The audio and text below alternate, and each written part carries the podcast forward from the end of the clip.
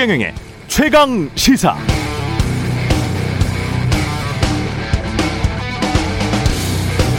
네, 지난 주말 사이 398 후보라는 말이 많이 기사화됐습니다. 국민의힘 홍준표 후보가 윤석열 후보를 향해서 2040의 지지율이 형편없이 낮아서 그렇게 명명했다고 하는데 진짜로 그런 지지율이 나온 것인지 궁금해져서 팩트 체크를 한번 해봤습니다.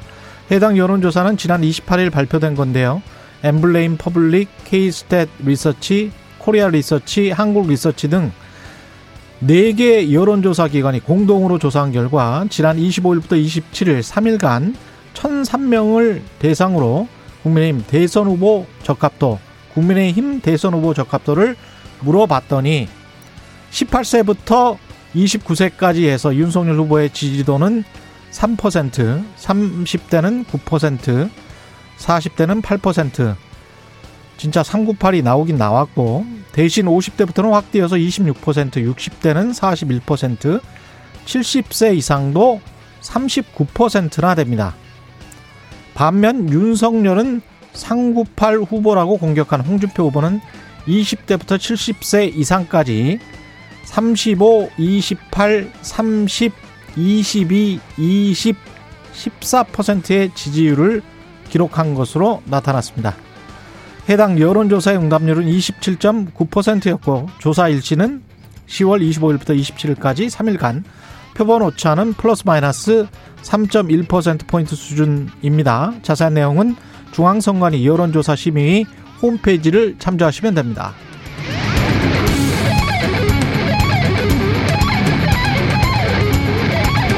네, 안녕하십니까. 11월 1일 세상에 이익이 되는 방송 최경련의 최강시사 출발합니다. 저는 KBS 최경련 기자고요. 최경련의 최강시사 유튜브에 검색하시면 실시간 방송 보실 수 있습니다. 문자 참여는 짧은 문자 50원, 기본자 100원이 드는 샵9730 무료인 콩 어플 또는 유튜브에 의견 보내주시기 바랍니다. 오늘 1부에서는 국민의힘 원희룡 대선 경선 후보 만나보고요. 2부에서는 더불어민주당 진성준 의원, 국민의힘 성일전 의원과 함께 최고의 정치 만납니다.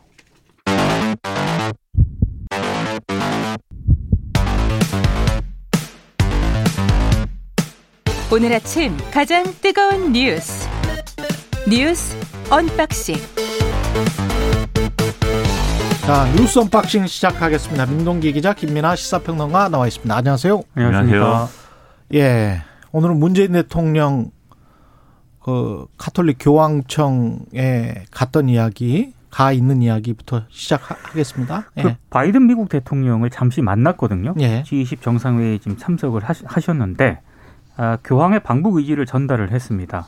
아, 그리고 방북 제안에 프란치스코 교황이 기꺼이 가겠다라고 일단 답을 한 그런 상태인데 문제는 아, 김정은 위원장이 결국에는 키를 쥐고 있습니다. 이게 왜냐하면 방북 선사가 정적으로 김정은 국무위원장의 결단에 달려 있기 때문이거든요. 음. 이 교황의 외국 방문 같은 경우에는 외교 절차상 해당국이 초청을 해야 가능한데 김정은 위원장이 지금 이, 이 동북아 정세상 과연 교황을 초청할 그런 상황이 되느냐 이건 좀 판단해 볼 그런 문제인 것 같고요. 그리고 G20 정상회의에서 또 하나 좀 눈여겨봐야 될 게 이번에 그 기후 변화를 막기 위해서 지구 평균 온도 상승폭을 1.5도 이내로 억제한다는데 원칙에는 합의를 했거든요. 예. 근데 이 원칙에는 합의를 하는 것은 좋은데 중요한 것은 구체적인 실행 방안 등을 내놓지 않았습니다. 음. 그래서 이게 정치적 선언에 그칠 것이다. 뭐 이런 우려도 나오고 있고요. 그리고 어, 의장국이 이탈리아인데 이탈리아 같은 경우에는 2050년까지 탄소 배출 제로를 적시하자 이렇게 주장을 했는데 중국과 인도가 강하게 반발을 했기 때문에 아 정치적 선언에 그칠 가능성이 현재로서는 굉장히 높은 상황입니다.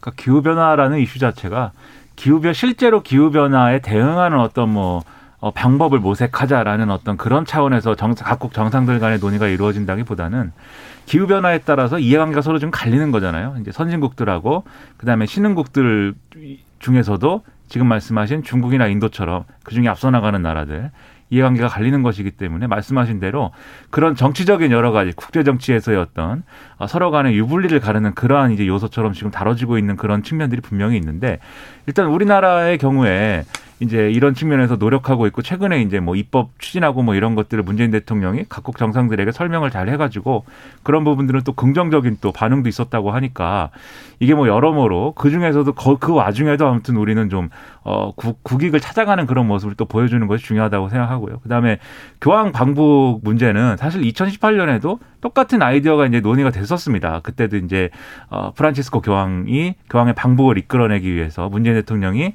아, 얘기를 하고 노력을 했는데 그, 그 결국 이제 성사가 안 되지 않았습니까? 이건 뭐 교황청의 의지나 뭐 프란치스코 교황 본인의 의지도 뭐 필요하겠지만 결국은 말씀하신 대로 북한이 초청을 해야 되는데 그게 이제 정세의 문제도 있지만 뭐 방역의 문제, 뭐 경제의 문제 이런 것들이 여러 가지 겹쳐 있을 것 같아요. 교황이 방북을 한다 그러면 혼자 갈 수 없는 거잖아요. 대규모 이제 이런 뭐 수행단이나 이런 것들이 이제 있어야 되는데 그거 수용할 수 있는 여력이 안 된다 이런 부분들도 있고 그리고 북한은 아무래도 뭐 종교는 뭐 별로 그렇게 긍정적으로 생각하지 않지 않습니까? 물론 북한에도 어 이제 좀 그런 어떤 종교의 자유를 보장한다라는 티를 좀 내야 되니까 일부 뭐 성당이라든가 이런 게 있, 어요 있긴 하지만 이런 것들을 뭐 적극적으로 고려한다든지 그런 분위기는 또 아닐 수 있기 때문에 실효적인 카드가 되지는 않을 것 같아요. 다만 지금 바이든 대통령한테 이 얘기를 한 거잖아요. 실제 한미 간에 이제 대북 이 문제와 관련돼서는 종전선언론이나 이런 것들을 진척시키려고 하는 노력이 사실은 지금은 실제적인 것이기 때문에 그런 부분에서 바이든 대통령에게 나름대로의 시그널을 좀 주고 좀 공감대를 이끌어내기 위한 그런 언급일 가능성이 있는 것으로 보입니다. 음.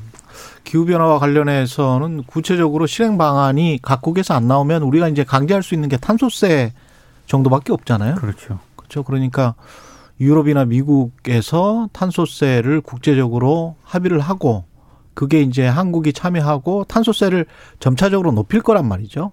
관세 관세를 높이듯이 그런 식으로 높여서 중국 제품이나 일부 한국 제품의 가격이 올라가서 경쟁력이 떨어지게 만드는 시장에서 떨어지게 만드는 그 방안밖에 없는 거죠.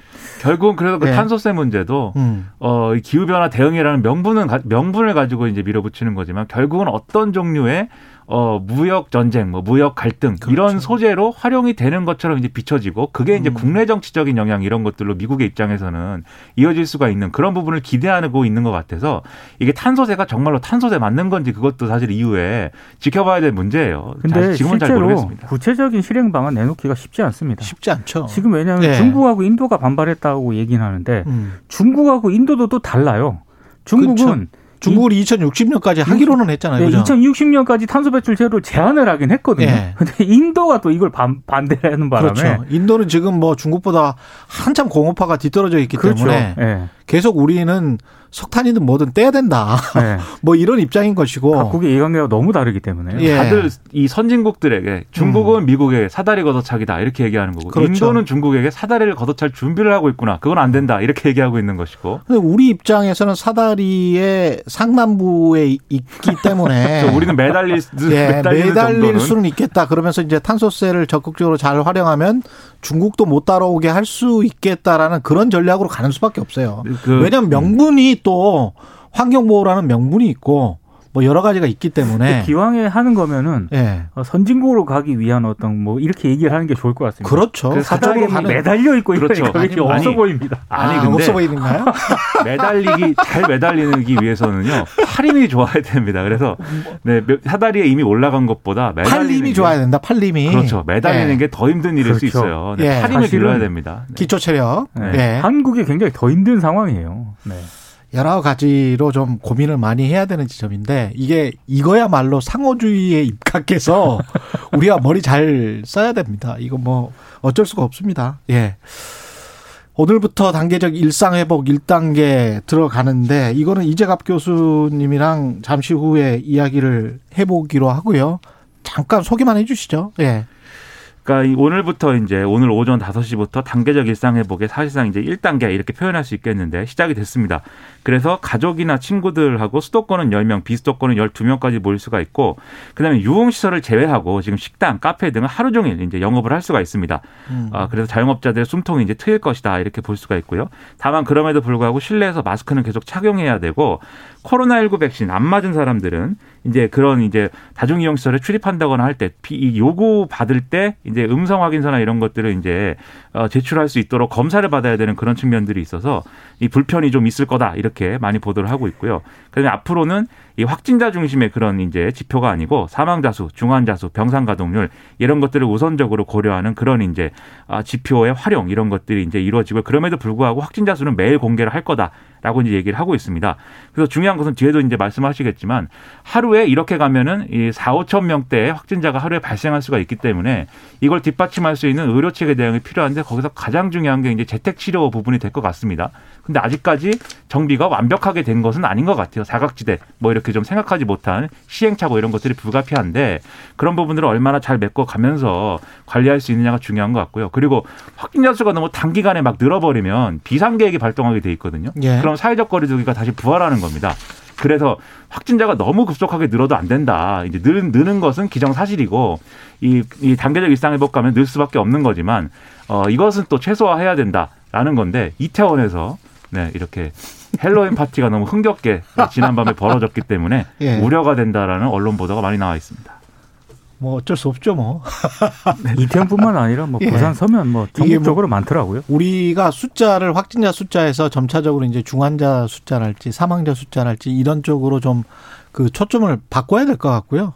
그리고 언론도 확진자 숫자에 너무 얽매여서 그리고 이제까지 너무 제, 저는 계속 그 주장을 해왔는데 확진자 숫자를 이렇게 매일 그 전광판처럼 틀어놓는 언론이 전 세계적으로 정말 희귀합니다. 음. 예. 이거는 언론이 주는 어떤 대중의 그 심리 행태에도 분명히 영향을 주기 때문에 저는 그 전부터 이거는 좀 전광판 자체를 내려야 된다.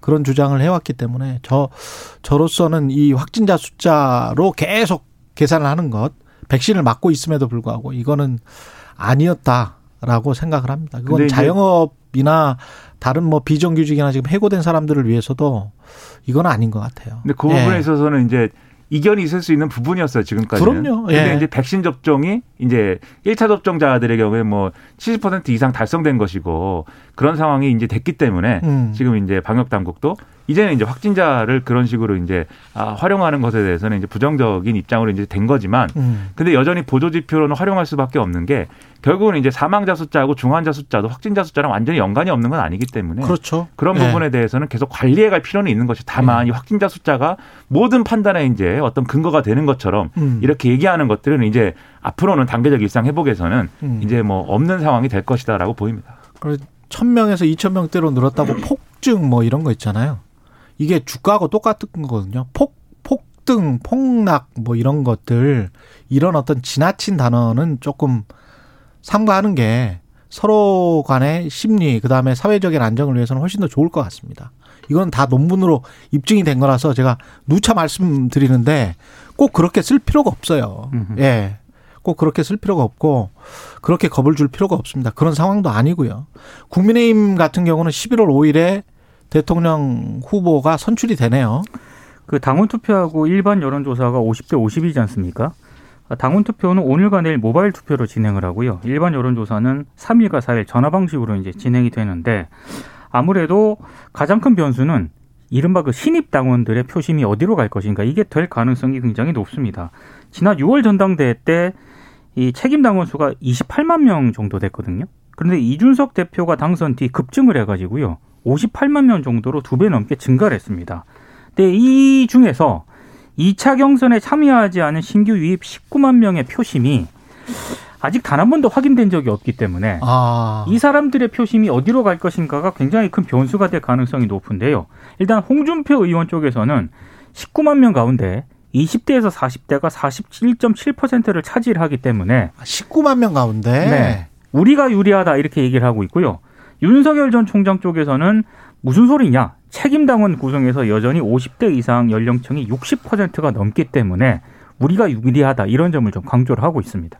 그러니까 연령대로 보면은 이제 50대 이상 연령층 그리고 지역 구분으로 보면은 영남권이 절반 이상 거의 60% 이상 이렇게 이제 지금 나오기 때문에 어, 현역 의원들이 많이 이제 이 결합돼 있는 윤석열 전 총장 측이 아무래도 경선에서는 유리할 것이다. 이렇게들 이제 많이 얘기를 해요. 그리고 거의 이제 그런 이 입장에는 이제 이견들이 없는 상황인 것 같은데 다만 변수가 있다면 윤석열 전 총장의 여론조사상 지지율이 전두환 씨 발언 이후에는 확연하게 이제 떨어진 건 사실이거든요. 그렇죠. 그래서 여론조사상에서 일어나는 격차가 홍준표 의원이 우세한 이 격차가 당원 투표에서의 격차보다 크면 홍준표 의원이 당선이 되는 거잖아요, 이게. 예. 그래서 그런 일이 일어날 거냐의 문제에 있어서는 계속해서 이제 뭐 윤석열 전 총장이 실수를 줄이고 이 조직 이 당원 조직표로 승부하는 그런 전략을 얼마나 이제 실효적으로 만들 거냐 여기에 집중이 되게 되는데 거기에 이제 사실은 또 양날의 검인 거죠. 왜냐하면 당원표를 겨냥한 계속 여러 가지 메시지를 내고 있고 그걸로 쭉 밀어왔는데 오히려 여론조사에서 그 윤석열 전 총장이 불리해지니까 당원표에 더 의존하려는 경향이 심해진 건데 그게 아. 과연 본선 전략에서 어 이게 도움이 되겠느냐라는 우려가 지금 있는 거거든요. 그래서 여러모로 지금 이 경선 판 자체가 국민의힘의 어떤 새로운 가능성이나 새로운 변화 이런 걸 보여준다기보다는 오히려 아 충분히 변화하지 못한 것 같다라는 그런 결과로 이어질 수가 있기 때문에 여러모로 고민들이 많은 상황입니다. 오늘부터 당원 투표하고 그렇죠? 당원 투표는 1일부터 4일까지 하고 여론조사는 3일, 4일 날에 해서 5일 날 발표를 하는 거죠. 5일날 최종 발표라고요. 예. 이건 결선 투표 없습니다. 어, 결선 투표 없고. 그래서 아마 윤석열 전 총장은 이 3일 되기 전에 예. 광주 방문이라든가 이 전두환 씨 발언에 대한 어떤 종류의 수습이나 이런 것들을 계속 하려고 시도할 것으로 보입니다. 글쎄요. 그건 모르겠고요. 아, 그럼 저는 좀 다른 생각인데 내일 그건 이야기를 하자고요. 예. 제가 뭔가 얘기했는데 좀 예, 모르겠다라고 예. 하시면은 저는 안 할 수도 있을 것도 같아요. 예. 뭐 그럴 수 있습니다. 예, 예, 네. 예. 아니, 그럴 가능성도 있을 것 같아요. 네. 예, 예. 이재명 후보는 코로나19 지원금 규모를 더 늘려야 한다고 강조를 했고요. 예. 1인당 100만 원을 해야 된다라고 생각을 하는데 현재는 48만 원에서 50만 원 정도 되기 때문에 추가로 최하 30만 원에서 50만 원은 지급해야 한다 이런 점을 강조를 했습니다. 근거는 두 가지인데요. GDP 대비 지원 규모가 1.3%에 불과하다. 그리고 국가 역량이 부족해서가 아니라 재정 판단에 오류가 있다 이런 점을 지적을 하고 있습니다. 그래서 뭐 시기라든가 금액 에, 방법, 추경으로 할지 본 예산으로 할지 등은 당과 재정 당국이 협의해야 한다라는 점을 강조를 하긴 했습니다만 어찌됐든 추가로 지급해야 한다는 점을 강조를 하고 있는데요. 야당 같은 경우에는 이재명 후보가 지금 대장동 의혹과 관련해서 일종의 이 프레임을 이쪽으로 바꾸기 위해서 프레임 전환 전략이다. 아, 계속 그렇게 지, 이, 이 이슈를 제기하고 있는 것 아니냐라는 의혹을 제기를 하고 있습니다. 음. 그게 캠프의 판단은 그런 판단이 있을 수도 있어요. 이게 뭔가 대장동과 관련되지 않은 이슈들을 공세적으로 던져서 이런 대장동 관련 의혹을 의혹을 좀 이제 희석시키자라는 판단이 있을 수가 있겠는데 예. 이재명 후보가 이런 판단에 맞춰가지고 지금 의제를 던지고 있는 거냐? 그거는 이제 그럴 수도 있고 아닐 수도 있는데 왜냐하면 이재명 후보 워낙 이제 그 성남시장 경기도지사 시절부터 여러 가지 정책이라든가 뭔가 아이디어를 여러 가지를 망라해가지고 표현해 온 바가 있어요. 그러면 음. 지금 상황에서도 여러 가지 질문이 나오면 거기에 대해서 본인이 어, 답을 굳이 안 하기보다는 계속해서 답을 던지는 좀 여러 가지로 뭐 설리겠다 이런 평가를 받더라도 자기가 가져온 아이디어를 계속 던지는 방식으로 해왔거든요 또 그러다 보니까 이제 일어나는 현상일 수 있는데 그래서 아마도 대장동 관련 의혹과 관계없이 앞으로도 계속 이런 방식의 어, 대응이 나올 것 같아요. 그러면 그때마다 그 나온 거에 대해서 뭐 여러 가지 평가들이 나오고 좀 음. 뉴스가 이제 전환되는 그런 효- 효과가 있겠죠. 그래서 뭐 예. 기획도 기획이겠지만 뭐 이재명 후보의 특성 자체가 이제 적용되고 있다 이런 생각이 들고요. 그다음에 이재명 후보가 이거 외에도 이제 지금 선대위를 굉장히 이제 화려하게 또 이렇게 아, 꾸미고 예, 그 대형 대형 이제 좀 선대위를 꾸리고 그다음에 이제 어 과거에 이제 여러 가지 정계 개편에서 탈당했던 그런 의원들이나 그다음에 지금 열린민주당 등 등을 다 이제 통합을 하자 이런 얘기도 지금 하고 있거든요. 이런 것도 이제 여러모로 보도가 되고 있는데 이것은 사실은 이제 그동안 이제 좌우에서 위축이 될 수 있는 그런 요인들이 생기지 않았습니까? 좌측에서는 정의당 후보가 출마한다는 점에서 위축이 일어나고 음. 이 우측 중도에서는 대장동 의혹 때문에 지지율이 떨어진 부분들이 있는데 그래서 그 두 가지를 좀 이 막기 위한 아, 그러한 이제 행보도 같이 이제 추진하고 있는 것 같아요. 그래서 점점 선대위와 선거 전략 이런 윤곽들이 잡혀나가는 것이기 때문에 좀 정비가 여러모로 이루어지고 있다 이런 내용들이 보이고 있는 겁니다. 그 마지막으로 짧게 안철수 후보 오늘 이제 대선 출마한다는데 네. 완주할 것 같습니까? 아니면 단일할 것 같습니까? 완주할 가능성이 저는 좀 있는 것 같습니다. 완주할 가능성이 높다. 네.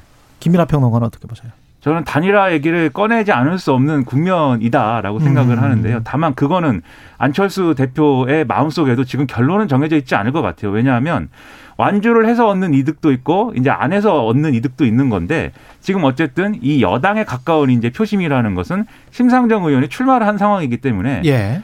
이 여당에 가까운 후보 심상정 후보가 완주를 할 것으로 예상이 되지 않습니까? 그런 예. 경우에 안철수 후보도 완주할 수 있는 여러 가지 어, 자기의 완주를 여건. 설명할 수 있는 구실이 생기는 거거든요. 어. 그래서 1대1 구도가 아니다라는 점에 있어서는 이 부분을 이제 나갈 이, 이 구도를 나갈 수가 있는데 반면 지난 재보선에서는 어쨌든 단일화를 이제 하는데 힘을 보탰고 그 이후에 출마하지 않겠다라고 하는 이 언급도 있었는데 결국은 대선 출마를 한 거 아닙니까? 그렇죠. 그런 점에서는 단일화의 시동을 다시 걸 수밖에 없는 조건이 또 있기 때문에 예. 이거는 뭐 그때 가봐야 알 수 있는 문제 같습니다. 가봐야 된다. 예, 겨울 이후에. 예. 뉴스 언박싱 민동기 기자 김민아 시사평론가였습니다. 고맙습니다. 고맙습니다. KBS 1라디오 최경영의 최강 시사 듣고 계신 지금 시각 7시 40분입니다. 오늘 하루 이슈의 중심. 당신의 아침을 책임지는 직격 인터뷰. 여러분은 지금 KBS 1라디오 최경영의 최강 시사와 함께하고 계십니다. 네, 국민의힘 대선 경선 막바지 향하고 있고요. 오늘부터 당원 투표 시작됩니다. 막판 뒷심을 발휘하고 있는 국민의힘 대선 경선 후보 중 한 분이죠. 원희룡 전 제주지사 연결돼 있습니다. 안녕하세요. 네, 안녕하세요. 예. 후보님 어떠십니까? 어제 마지막 TV 토론 끝났습니다. 한 10여 차례? 10, 차례 정도 가졌죠? TV 토론. 네, 네. 예. 만족하십니까? 충분히, 어, 역량을 발휘했다. 많죠. TV 토론이라는 것이 예, 예. 정책이라든가 음. 어, 단순히 어떤 것을 뭐 발표하는 걸 넘어서서 음. 깊이 있는 토론을 통해서 그 사람이 어떤 사람인지 또 얼마나 준비되어 있는지 또 국민이나 여러 가지 우리 국가의 문제들을 그 바라보는 음. 근본 관점이 어떤 건지 이런 것들을 어, 드러낼 수 있는 거지 않습니까? 예. 뭐 상당 부분 드러났다고는 봅니다만은 그래도 더 깊이 있게 들어감으로써 국민들도 더 깊이 함께 소통하면서 국가 어떤 국가를 만들지 어떤 지도자를 우리가 뽑아야 될지에 대해서 함께 깊이 들어가면 들어갈수록 미래가 밝은 거거든요. 그런 점에서는 아쉬움도 많습니다. 원 후보님은 보여줄 건 다 보여줬다고 생각하세요? 한 절반쯤요. 네. 그때 게 아직도 많이 남아 있는데. 예, 예. 그때 저 저희와 인터뷰에서 사위 안으로 들어가면 네, 결선에서는 한 달이면 뒤집을 수 있다 이렇게 말씀을 하셨거든요. 네, 네. 지금 판세는 어떻게 보십니까? 그 지금 뭐 여론조사상으로 나오는 그런 분들 같은 경우는 처음부터 이 자기가 누구를 지지하겠다 이렇게 정해진 분들이 좀 많고요. 예. 또그 요인이 앞으로 나라 운영 이런 것에 대한 그 그리고 본선에서의 대결 구도 이 부분은 아직 그렇게 실감이 좀 덜 나잖아요. 그래서 예. 그런 부분에 대해서는 자기가 생각하고 싶은 쪽으로 생각하고 이러다 보니까 현재로는 아무래도 반문 그리고 인기 투표 성향이 많아가지고 음. 네, 완전히 판이 뒤집혔다고 보기는 어려울 것 같습니다. 그렇군요. 그 지금 나온 여론조사 결과로 보면 그리고 당원의 비율로 보면 어떻게 보세요? 윤석열과 홍준표의 싸움인 것으로 지금 언론들은 계속 보도를 하고 있는데 네.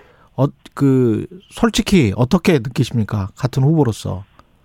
어, 뭐 저희들도 뭐 캠프 관계자들은 뭐 분석을 하고 그렇습니다만은 예. 사실 후보인 저희 입장에서 그런 거를 일일이 그걸 뭐 이게 어떠냐 저게 어떠냐 관심 갖는 것 자체가 예. 지나친 세부적인 관심은 후보 본인에게 별로 도움이 안 됩니다. 예. 저는 제가 그 이, 생각하는 대통령 그리고 음. 생각하는 본선 여기에 대해서 어떤 것이 준비되어 있고 국민들과 함께 어떻게 해나갈 것인지에 대해서만 집중하고 있기 때문에 예. 그 부분에 대해서는 오히려 다른 오히려 좀 객관적인 분석을 하는 사람들한테 물어보는 게 나을 겁니다. 예. 이게 결국은 상대평가라 윤석열 후보랄지 홍준표 후보랄지 유승민 후보를 어떻게 생각하시는지도 궁금하거든요. 지금 이제 토론을 한 10차례 정도 해보고 나시니까 각각 네. 후보의 장단점들이 있을 것 같은데요. 아, 너무 잘 보이죠. 예. 윤석열 후보는 어떻습니까? 윤석열 후보는 아무래도 경험 부족 이 가장 큰 문제고요. 예. 앞으로 본선이나 그 과정에서는 리스크가 있잖아요. 예. 그 없는 것도 만들어낼 판에 음. 이 여권의 공격이 예정돼 있는 이게 이미 다 어, 쌓여 있기 때문에 예. 이 부분들에 대해서 지지하는 분들도 리스크에 대한 불안감을 완전히 씻지는 못하는 거고 음. 뭐 설마 어, 설마 어떻 어, 뭐 괜찮지 않겠냐 이런 식으로 생각들을 많이 하는 것 같고 예. 그 사실은 저 지난 금요일인가요? 홍준표 후보 캠프에 안상수 공동 선대위원장이 나왔었거든요. 네. 근데 그분이 말씀하시는 거는 법적 리스크에서 의외로 그 김만배의 누나가 네. 18억 원에 붙인 저택 산 거 있지 않습니까? 네. 이게 뭐 김만배 말에 따라서 이게 무슨 법적 리스크가 아니라고 할지라도 대선판이 요동칠 수 있다. 왜냐하면 대장동 게이트의 주범 중 하나니까 김만배가 그러면서 이제 그 뭐 내가 봐줘서 이렇게 그냥 사준 것이다. 뭐 이런 식으로 허위라고 할지라도 그렇게 말한다면 이게 리스크가 굉장히 크다. 뭐 이런 비슷한 말씀을 하셨거든요. 저는 뭐 세부적인 사항은 모르고요. 예. 그 지난번에 뭐 고발 사준이 뭐 그것도 그것로 당장 끝날 것 같지만 또 장기적인 공방전 비슷하게 좀 갔잖아요. 예. 네, 그래서 그런 의혹이 나온다 그래가지고 그걸로 뭐 완전히 끝난다거나 이렇게 단정 지을 수는 없는데 음. 아무튼 최소한 공방으로 계속 벌어지다 보면 초점이 정책이라든지 자기의 장점을 국민들에게 살릴 수 있는 쪽이 아니라 수세에 몰리고 그러다 보면 상대가 이제 이재명 후보인데 이재명 후보의 문제점이나 이런 걸 파고들 수 있는 그 공세 주도권을 갖지 못하는 문제가 생기거든요. 예. 그런 점에서 어 리스크가 있는 게 사실이죠. 홍준표 후보는요. 어 보니까 예. 대통령이 되실 생각이 없으신 것 같아요. 왜요? 아 왜냐하면 예. 대통령이 되시려고 하면 예. 어, 예를 들어서 이 공약도 좀 준비를 해와야 되고요. 자기 예. 자기가 발표하는 공약 아닙니까? 음. 근데 자기가 발표한 공약에 대해서 질문을 했다고 해가지고 같은 당의 후보한테 야비하고 역겹다라고 해서 아, 다시는 그- 안볼 사람 예 아니 제가 그 부분 댓글이 봤어요, 저도. 하는 얘기가 아니라 예. 그렇게 얘기를 하는 사람이 또 어, 자기가 여론조사 잘 나온다고 또이 의기양양해가지고 어, 자기 밑에 부하로 들어와라 이런 식으로 얘기하는 거 보니까 아 이분은 대통령 되려고 진지하게 문제를 씨름하고 사람을 어 정말 중시해서 아. 사람을 어떻게 하나라도 자기 편으로 만들기 위해서 이 어, 정말 그 고심하고 자기 품을 넓히는 데에는 별 관심이 없으시고 4년분 전보다 더 후퇴했구나 이런 느낌? 원희룡 후보 본인은 어떻게 생각하십니까?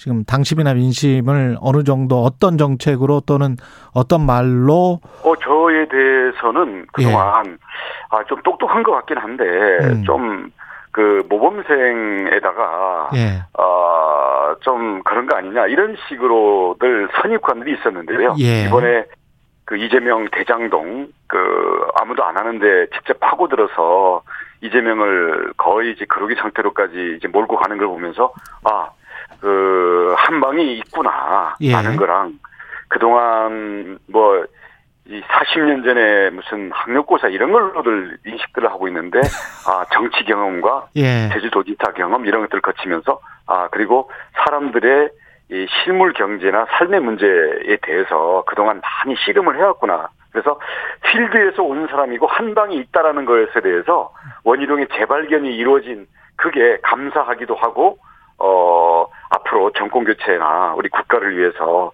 이 국민들이 저에게 이할 일을 주시는 거라고 봅니다. 이재명 후보의 대장동은 본선에서 계속 이재명 후보의 발목을 잡을 것이다 이렇게 생각하십니까?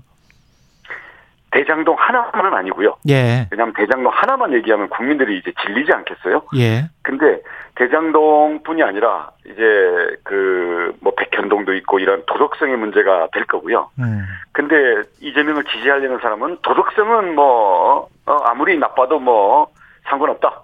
그 악당이어도 뭐 우리를 위해서 할 일만 잘하면 된다. 뒤만 잘 잡으면 된다. 이런 식의 생각을 갖고 지지하는 분들이 많기 때문에 그 능력과 엄- 업적 그리고 앞으로 하겠다는 이재명은 한다. 예, 그 하겠다는 게 가짜라는 것을 음. 정면으로 그것을 깨줘야죠. 그래서 네. 그런 부분에서 이어지는 거기 때문에 그런 점에선 어, 제가 역할을 할 겁니다.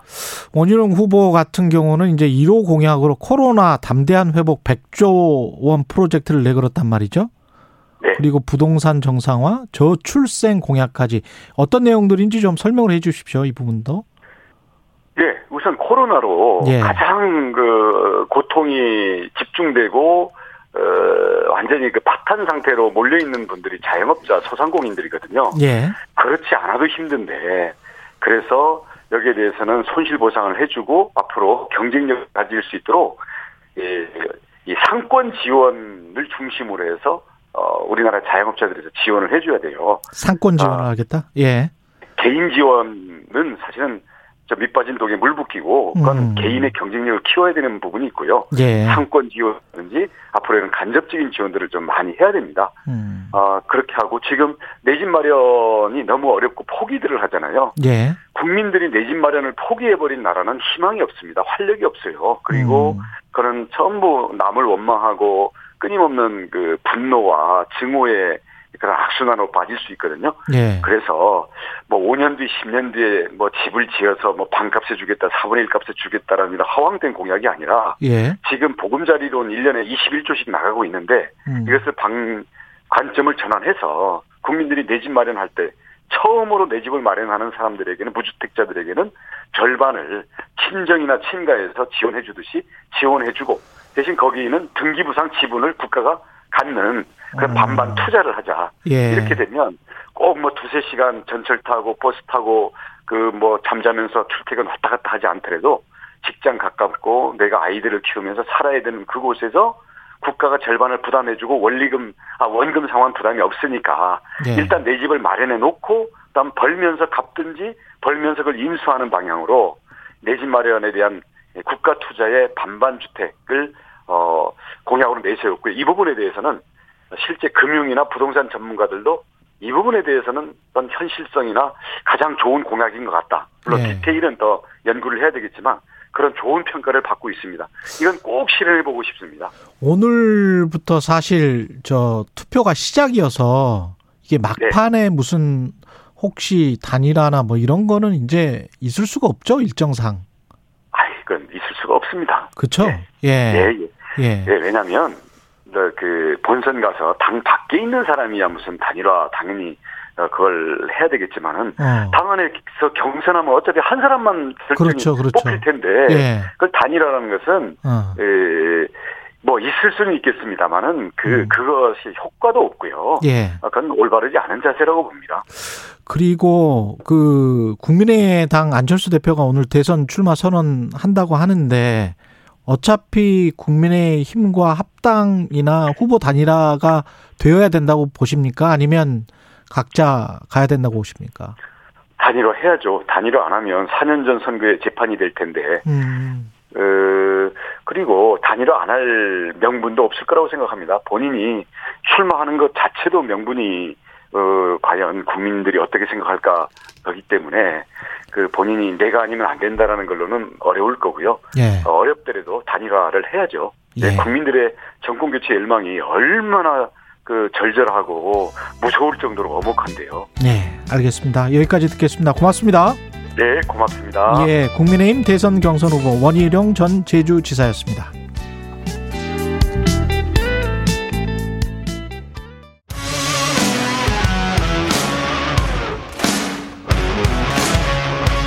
오늘 하루 이슈의 중심 최경영의 최강 시사.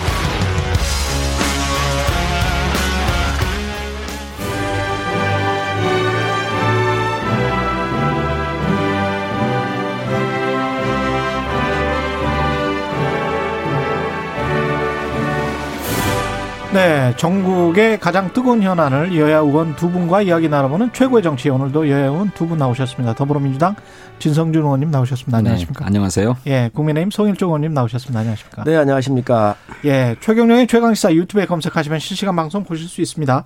스마트폰 콩으로 보내시면 무료고요. 문자 참여는 짧은 문자 50원, 긴 문자 100원이 드는 샵 9730 무료인 콩 어플 또는 유튜브에 의견 보내주시기 바랍니다. 아우 정말 흥미진진한데요. 오늘부터 이제 국민의힘 당원 투표 시작해서 11월 4일 6시까지 하고 5일에 발표를 하고 그렇게 되는 거죠. 네, 예, 그렇습니다. 있죠. 5일 날 오후 2시에 음. 저희가 합니다. 예. 이제까지 한 10차례 정도 토론을 했고 어떻게 잘 진행됐다고 보십니까? 어, 저는 비교적 이런 흥행이 있을 수 있을까. 음. 처음에는 민주당도 이재명 후보의 일방적 독주가 처음부터 끝까지 다 이어졌잖아요. 제일 마지막에 어, 시민 참여 삼차 선거인단, 예. 3차 그 부분은 좀 있었지만 네.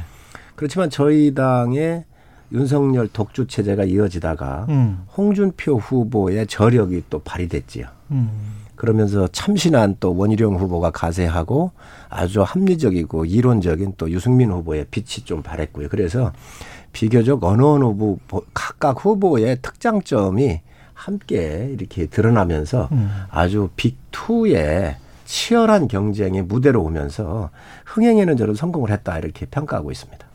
진성준 의원님이 옆에서 보시기엔 누가 될 것 같습니까? 가장 관심은 뭐 누가 될 것 같냐니까 사실은 그냥 같은 당에 계시니까 진 의원님은 뭐, 제일 예. 약한 후보가 좀 올라왔습니다. 그 일반 국민 여론조사는 뭐 많이 발표가 되어서 그렇죠. 예. 어 홍준표 후보가 어, 약진하는 모양새들이 나타나고 있어서 이제 굉장히 흥미로운데 당원들에 대한 직접적인 조사는 뭐 할 수가 없으니까 나오지를 않았어요. 근데 이 당원들도 결국에는 본선 경쟁력을 염두에 두고 어, 일반 국민들의 민심을 따라가지 않을까 이런 음, 전망을 해봅니다. 어, 흔히 그 일반 국민과 당원들의 생각은 조금 다를 수가 있어요. 그럴 수밖에 없는데, 근데 가면 갈수록 당원과 국민의 에, 어떤 생각들이 일치하는 경향을 보이더라고요. 어. 실제로 지난 서울시장 보궐선거 때 국민의힘 내부의 경선 과정을 돌이켜 보면 그 당시에도 나경원 후보가 아주 어, 일방적인 어, 경선을 할 거라고 봤는데 지지율이 낮게 출발했던 오세훈 후보가 역전승을 했어요. 그러니까 그 어, 국민의힘 당원들도 어, 전략적인 선택을 한 거다. 누가 더 본선 경쟁력이 있느냐 이런 것들을 봤던 것 같거든요. 이제 그렇게 보면 어, 홍준표 후보의 약진이 예. 어, 당심에도 영향을 주어서 어, 정말로 예측 불허의 싸움, 어쩌면 이변이 나타날 수도 있지 않겠는가. 저는 그렇게 생각합니다. 근데 만약에 지금 당협위원장이랄지 국회의원들이 수십 명 정도가 윤석열 후보 캠프에 가 있기 때문에 만약 여론조사대로 홍준표 후보가 되면 이게 화학적 결합이 될까 분란이 일어나지 않을까 그런 생각도 좀 들긴 해요. 만약에 홍준표 후보가 11월 5일 날에 되면 어 저게 나중에 이제 지방선거 공천과 또 관련이 있을 텐데 여러 가지 지금 그 뭐랄까요 경우의 수를 따지고 있을 것 같거든요. 국회의원분들이나 당협위원장은 어떻게 보세요? 어느 후보가 되든 예. 국가 경영자로서의 선택을 받으면 예. 어, 지나간 게임에 대해서는 다 이전 있는 것이지요. 아, 그러면요 새로운 판을 그 여야를 막론하고 다 그렇게 한다고 생각을 합니다. 음, 게임을 할 때는 어, 서로가 선택을 받기 위해서 많은 세력 확장을 하지만 끝나고 났을 땐 탕평을 해야지요. 만약에 당의 문제도 아주 지엽적으로 생각하는 사람이 국회에 큰 인사 인사의 탕평을 이룰 수 있겠습니까? 그래서 그런 건 걱정 안 해도 될 거로 보여지고요. 어, 또 후보들이 어, 비교적 그 어, 방송 토론회 전이나 끝나고 났었을 때 서로 주고받는 대화들을 두 이렇게 좀 보면 어, 비교적 진솔하거든요. 아마 그거는 민주당도 비슷했을 것으로 보여지는데 방송 때와는 다르다. 그러 그러면요 예. 이제 첨예하게 또 대립도 하지만 끝나고 나면 또 마음도 놓고 뭐 개인적인 이야기도 나누고 이렇게 하시는 걸 저는 봤습니다. 그래서 음. 그런 부분들은 걱정 안 하셔도 될 거라고 생각을 합니다. 조금 시간은 걸릴 거라고 생각해요. 그 아까 말씀하셨던 것처럼 뭐 저희 당도 비슷했습니다만 어, 각 후보들의 지지의 기반, 그러니까 지지자의 성향이 전혀 상반되게 나타나기 때문에 예. 이분들이 화학적으로 결합하는 데는 조금 시간이 걸릴 것이다. 뭐 경선 끝났다고 다 같이 막 어, 손들고 또 그 후보를 중심으로 다 뭉치자 이렇게 하기는 좀 어려울 수도 있겠다 그런 생각이 네. 듭니다. 그리고 이제 만약에 또 윤석열 후보가 된다면 지금 같은 경우에 당신과 민심이 갈리는 결과로 나올 수가 있기 때문에 그렇게 되면 본선 경쟁력이랄지 또 중도층 확장 그다음에 그 안상수 공동선대위원장 홍준표 후보 캠프죠. 이야기를 하던데 그 법적 리스크뿐만이 아니고 정치적으로도 김만배 씨의 말 한마디 한마디에 따라서 크게 달라질 수 있는 대장동까지도 연루돼 있는 상황이기 때문에 고발 사주뿐만이 아니고 굉장히 부담스럽다 그런 이야기를 하는데 만약에 본선에 또 윤석열 후보가 되면 그것도 또 좀 뭐랄까요? 뭐 누가 대장동에 관 연루, 연루가 돼 아니 그 18억 때문에 그 18억 그 18억 김만배 누나가 사준 거 있잖아요. 문제는 전 네. 그런 건 문제가 없다고 생각을 해요. 없다. 그러면요. 지금 그 지역에 있는 시세가 다 정확하잖아요. 그게 이제 부산저축은행부터 이렇게 쭉 내려온 인연이었다. 그래서 제가 드리는 말씀이 그겁니다. 예. 부산저축은행 때의 대출과 관련돼서 음. 어 그걸 수사를 안 했기 때문에 봐준 거 아니냐 그런 이야기가 있잖아요. 예. 근데 그거 포함해서 지금 아버지의 집을 연희동 집을 사준 거 다 포함을 해서 네. 다 특검하자는 거잖아요. 왜 이걸 안 받는지 모르겠어요. 그래서 저는 민주당이 받으면 좋을 일이다. 지금 유- 이런 부분은 아주 지엽적인 문제예요. 그 대출과 관련된 것은 그 당시에 부산 저축은행에 그 제3의 법인을 세워가지고 대출을 했다는 거잖아요. 그 당시에 불법 대출이냐 아니냐 이 문제가 있었었지. 음. 그 당시에 대장동은 중심적인 수사 에어리어에 들어와 있질 않았던 사항입니다.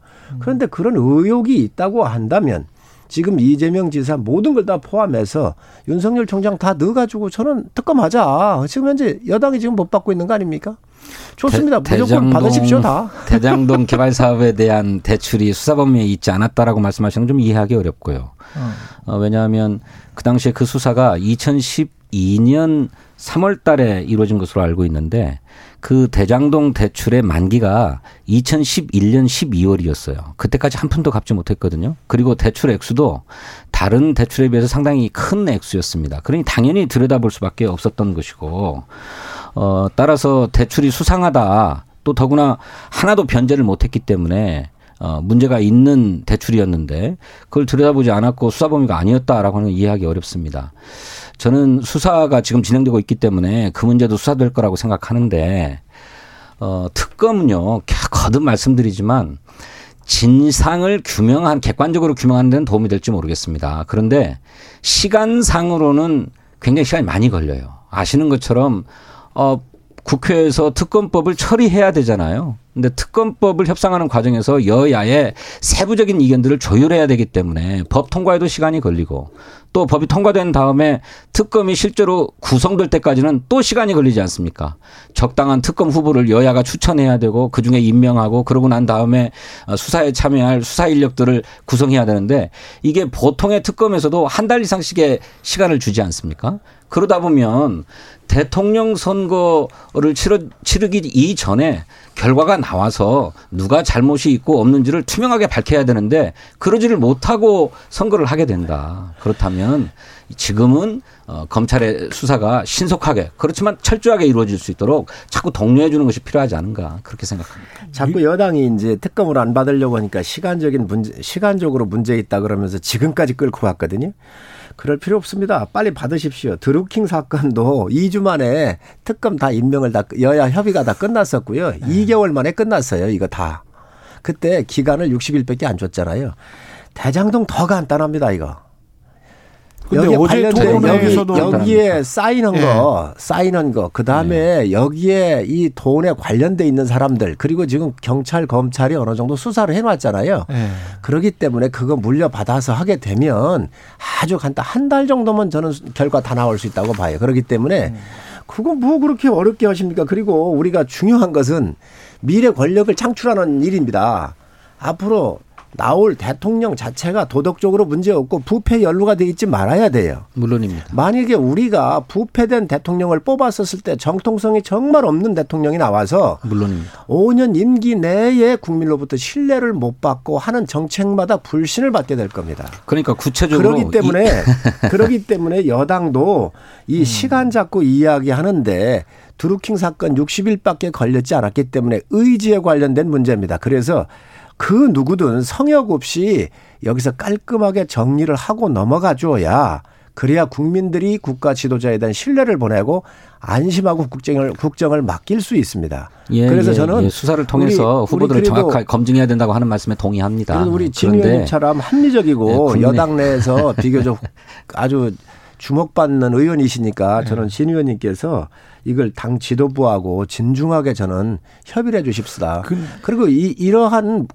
도덕적으로 문제 있는 후보가 대통령이 됐었을 때 집권 여당이 민주당이 가져야 될 부담 또한 막대합니다. 아니요 부도덕한 네. 후보가 되어서는 안 된다고 하는 점에 저도 동의하는데 이재명 후보가 부도덕하다라고 하는 점을 구체적으로 제기하신 바가 없어요. 그저 정황만을 가지고 말씀하시는 것 아닙니까? 무엇 하나라도 구체적인 근거를 갖고 이재명 후보의 책임이다라고 얘기해 주셨으면 좋겠어요. 그냥 정황만을 예, 가지고 예. 음, 분위기만 띄우고 계시는 거잖아요. 그만. 아니죠. 예. 성남시장으로서 아니, 아니 의원님, 결제하고 설계한 사람이에요. 의원님 저기 네. 이제 그 지난주에 이상 충분히 말씀하셨고 왜냐하면 진, 어제 토론회에서도 윤석열 후보도 과연 대장동 사건을 특검으로 끌고 가는 게 효과적인 건지 모르겠다라고 이야기를 했거든요. 그러니까 다른 후보들은 특검 하자고 했는데 이 검찰총장 하셨던 분은 이게 특검으로 끌고 가는 게 효과적인지 모르겠다라고 이야기를 했기 때문에 네, 이거는 네. 어떤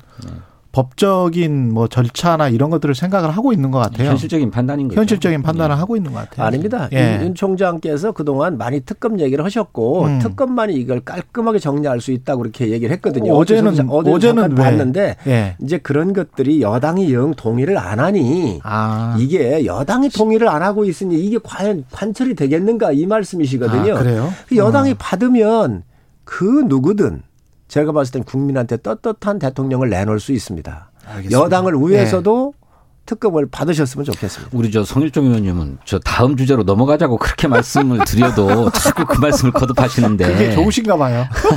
아니 지금 대선 전국에서 예. 이 대장동, 백현동, 알- 정자동 이거보다 더 큰 문제가 어디 있습니까? 예. 이거는 정말로 예. 수조 원이 넘는 엄청난 비리의 덩어리입니다. 대선을 생각할 때는 그거 아주 작은 문제입니다. 그것도 반드시 고쳐야 될 문제지만 오히려 민관 합동 개발 사업의 문제가 아니라 개발을 명분으로 민간 사업자에게 개발 이익을 모두 통으로 넘긴 사업들은 모두 다 수사되어야 합니다. 그렇게 보면. 그런데 하면 지- 되지요. 그, 하면 그런데 되지요. 전국에 그 개발 사업이 몇 건입니까 도대체? 아, 그런 거 문제 있으면 각 그러니까 지청에 내려가지고 조사하십시다. 그것이 전부인 것처럼 얘기하시면 안 되고 아닙니다. 이거는 그건 그것대로. 수사하고 잘못을 처벌해야 되지만 그것 외에도 나라의 미래를 위해서 논의해야 될 바가 굉장히 많습니다. 부패보다 더큰 아니 부패도 도덕적으로 흠결이 많은 후보를 뽑는 것보다 더 큰 문제가 그 있습니까? 지금? 윤석열 후보에 대해서- 대해서도 똑같은 잣대가 적동, 적용돼야 아, 그러니까 돼요. 같이 네. 특검을 하자는 그렇기 거예요. 때문에 전부 다 같이. 어, 그러면 예. 특검 하자는 거예요. 아니 여당이 이렇게 아니 자꾸 그렇게만 주장을 하시지 아니, 그런데 현실적으로 묶고 가면 안 됩니다. 여야 간의 협의에 들어가면 그렇게 되지 않을 이게 겁니다. 다 같이면 고발 사주 의혹이랄지 전부 다 하는 저는 거예요. 뭐 고발 사주도 필요하면 특검을 전 해야 된다고 생각을 합니다. 그래서 한 여당이 받으셔라. 왜 못 받는가? 모든 나라의 흥망성쇠에 가장 중요한 게 뭐냐면 부패 문제였습니다. 음. 고부 군수도 왜 그러한 밀라 저 저 저 동학 혁명 같은 경우는 나도록 그렇게 했겠습니까? 그 부패 문제거든요. 예. 우리가 다 봤는데 예. 이 부패는 여야를 뛰어넘어서 예. 반드시 정리를 해놓고 가야 되고 특히 국가 지도자는 부패로부터 자유로워야 합니다. 물론입니다. 알겠습니다. 물론입니다. 그 점에 동의하고 지난주나 그 문제를 접근하는 데서 지지난주 예 지지난주까지 해서 한 3주 정도 계속 재방송을 하고 있는 것 아니냐는 시청자들의 문자가 오고 있기 때문에 여기 여기 에서 좀 멈추고요. 이또 다음 다음 주 해야지요. 다음 주에 또 하세요. 다음 아, 주에 또. 지금까지 검찰이 아니 여당 편들어주는 수사를 한 적이 없어요. 예선이 끝날 알았어요, 때까지 알았어요. 진행될 겁니다. 알았습니다. 예. 서인정 의원님 알았고요. 예. 김조, 왜냐면 다른 이제 정치적인 현안들이 계속 지금 나오고 있어서 그걸 지금 여쭤봐야 돼요. 김종인 위원장 같은 경우도 지금 홍준표 윤석열 사이에서 조금 좀 이, 이, 좀 약간 미묘한 게 만약에 홍준표 후보가 되면 김종인 위원장이 등판할까라는 생각이 좀 있고요. 어떻게 보세요, 그거는? 아 하시지요. 그래도 한다. 아 그러면요. 예. 아니죠. 두분 우리 사이가 별로 안 좋지 않습니까? 김종인 대표께서는 예. 사사로운 감정이나 예. 뭐 이런 것들을 가지고 어, 전국을 바라보는 협소한 눈을 가지신 분이 아닙니다. 음. 저희 당의 비대위원장으로 오셨었을 때 오시고 싶었겠습니까? 다 망가졌고 희망이 없는데 그 희망이 없었을 때 희망을 만들어내야 되겠다라고 하는 역사적인 사명감을 가지고 오셔서 일성이 뭐였냐면 내가 이 당에 힘든데 어려, 어렵게 내가 이 당에 왔지만 정권 교체를 이룰 수 있도록 수권 정당의 면모를 갖추는 데까지는 내 역할이다. 내가 여기까지 만들고 떠나겠다 얘기를 하셨는데 그 사이에 중도로의 많은 확장을 통해서 그리고 서울시장을 저희 당이 어, 이렇게 확보를 하고 또 지금의 이 흥행에 성공할 수 있는 모든 기틀을 마련하신 분이 김종인 비대위원장이십니다.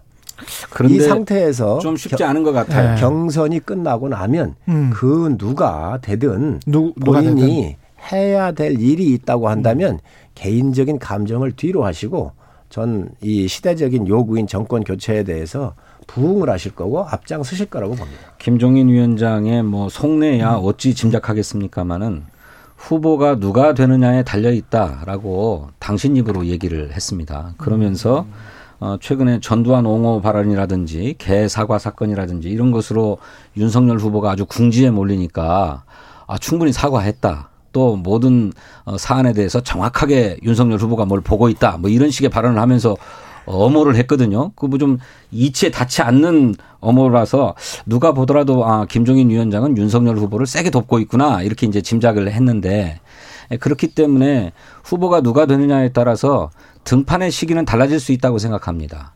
물론 어 제가 뭐 다 짐작하기 어렵습니다만 지금 이준석 대표가 종로 보궐선거에 출마할 것으로 보이는데 그러자면 이준석 대표가 선거를 지휘하기가 불가능하잖아요. 예. 그래서 상당한 정치적 어, 지도력을 갖고 선거를 지휘할 분이 반드시 필요하고 그 때문에 이준석 대표도 김종인 위원장을 만나서 선거대책위원장을 이렇게 권고하고 건의했던 것 같아요.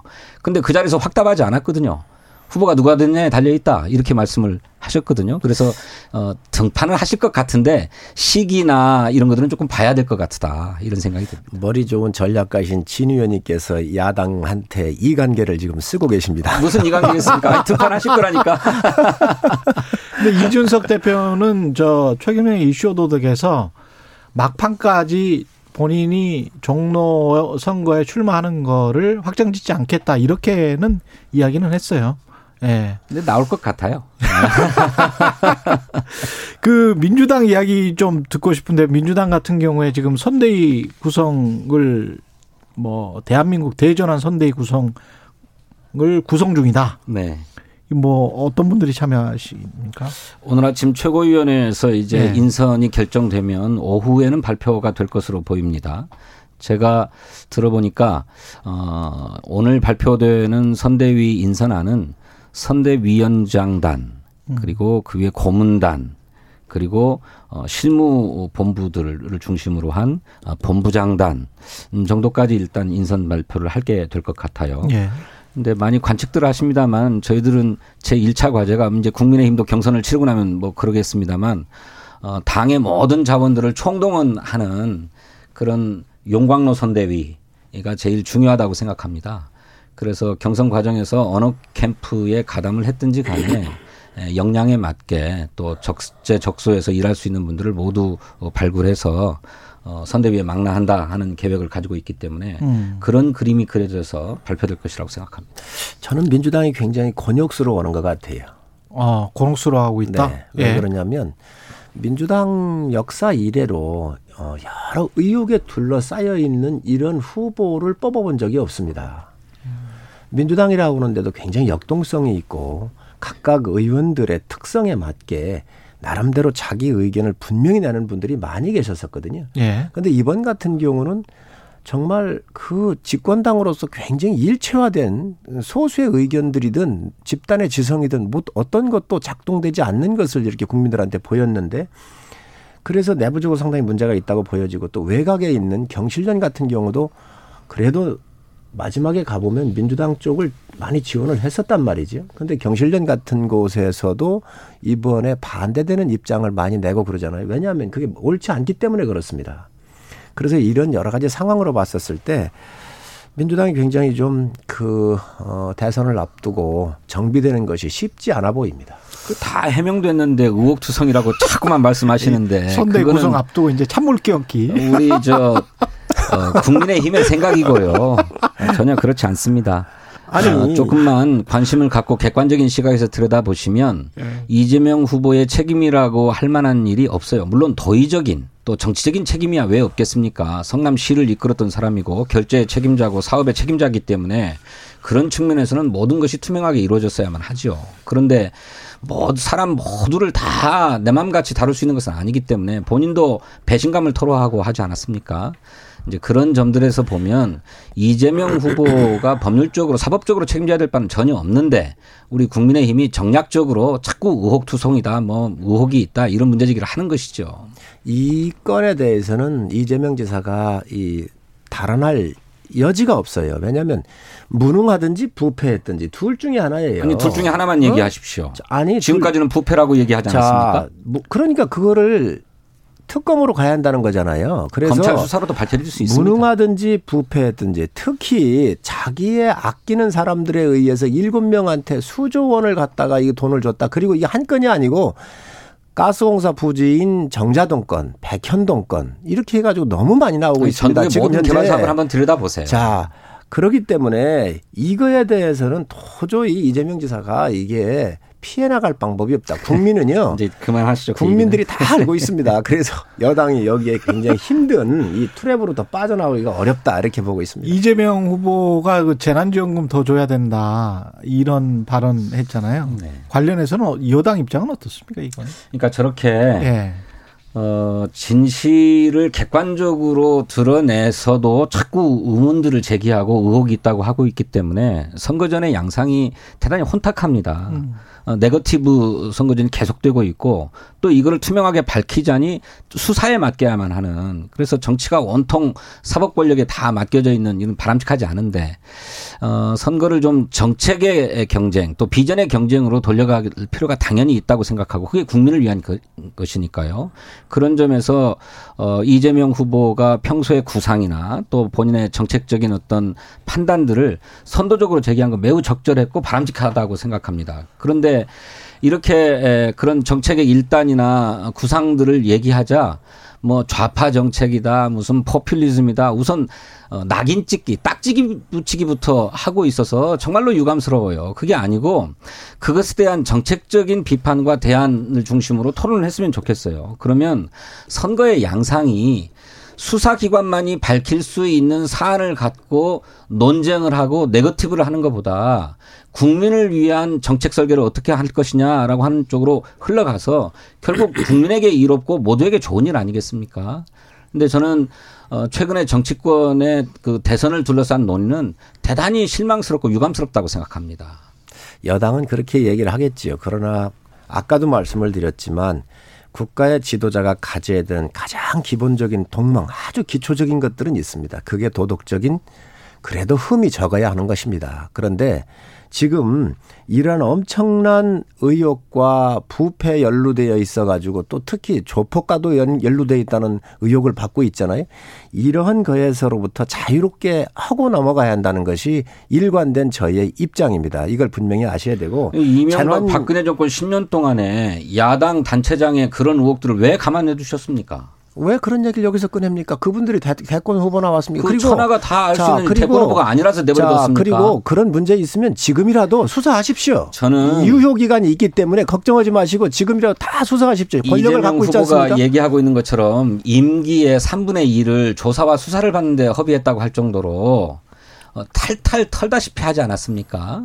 그랬는데 진 그때는. 내버려 두고 아니, 진왜 의원님. 이제 와서 문제 제기를 해요? 자, 진 의원님. 문제가 있었으면 그때 자, 처벌됐겠죠. 이게 내부로부터 터져 나온 문제거든요. 그 당시 안 나왔었기 때문에 증거가 없었지만 이제는 내부로부터 터져서 녹취록이 나오고 해서 문제된 거 아니겠습니까? 그러니 이거 정확하게 조사를 하시고 특검 받으시고 다른 지역에도 문제 있으면 아주 엄하게 다스- 다스리십시오. 그게 집권 여당이 할 일입니다.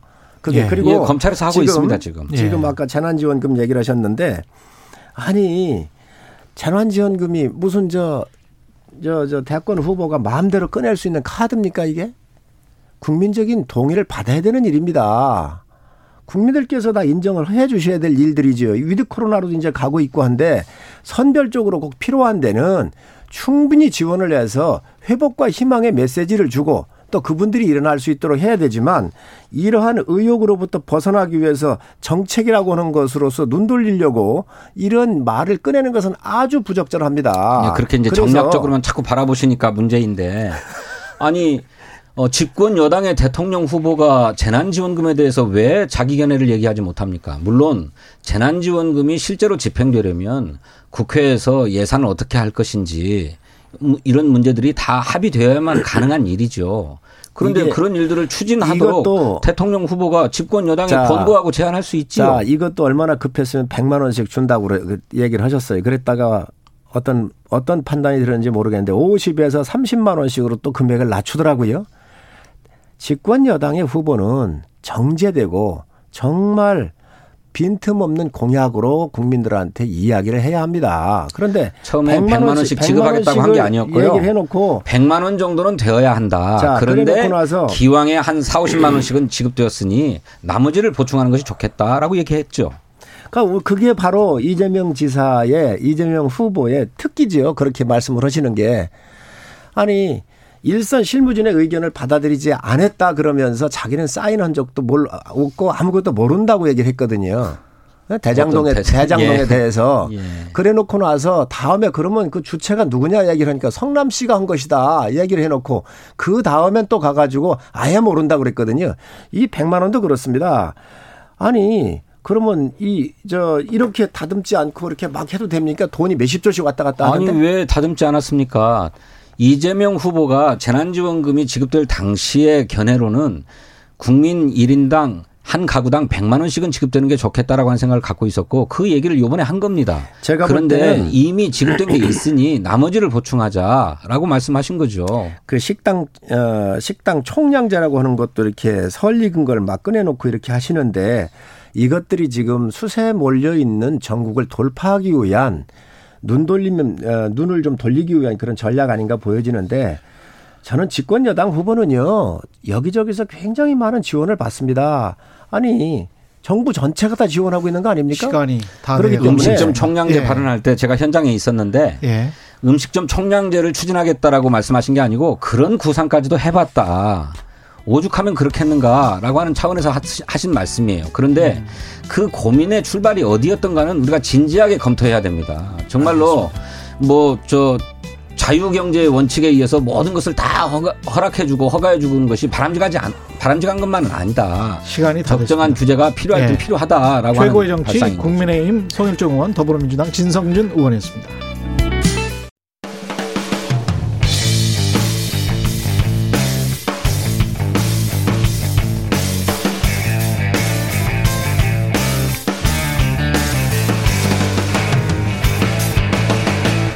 최경영의 최강 시사.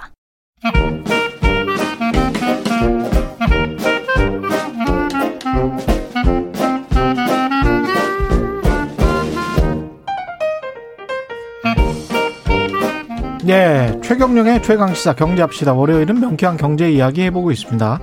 박정호 명지대학교 투김 교수 나와 계십니다. 안녕하세요. 예, 안녕하세요. 예.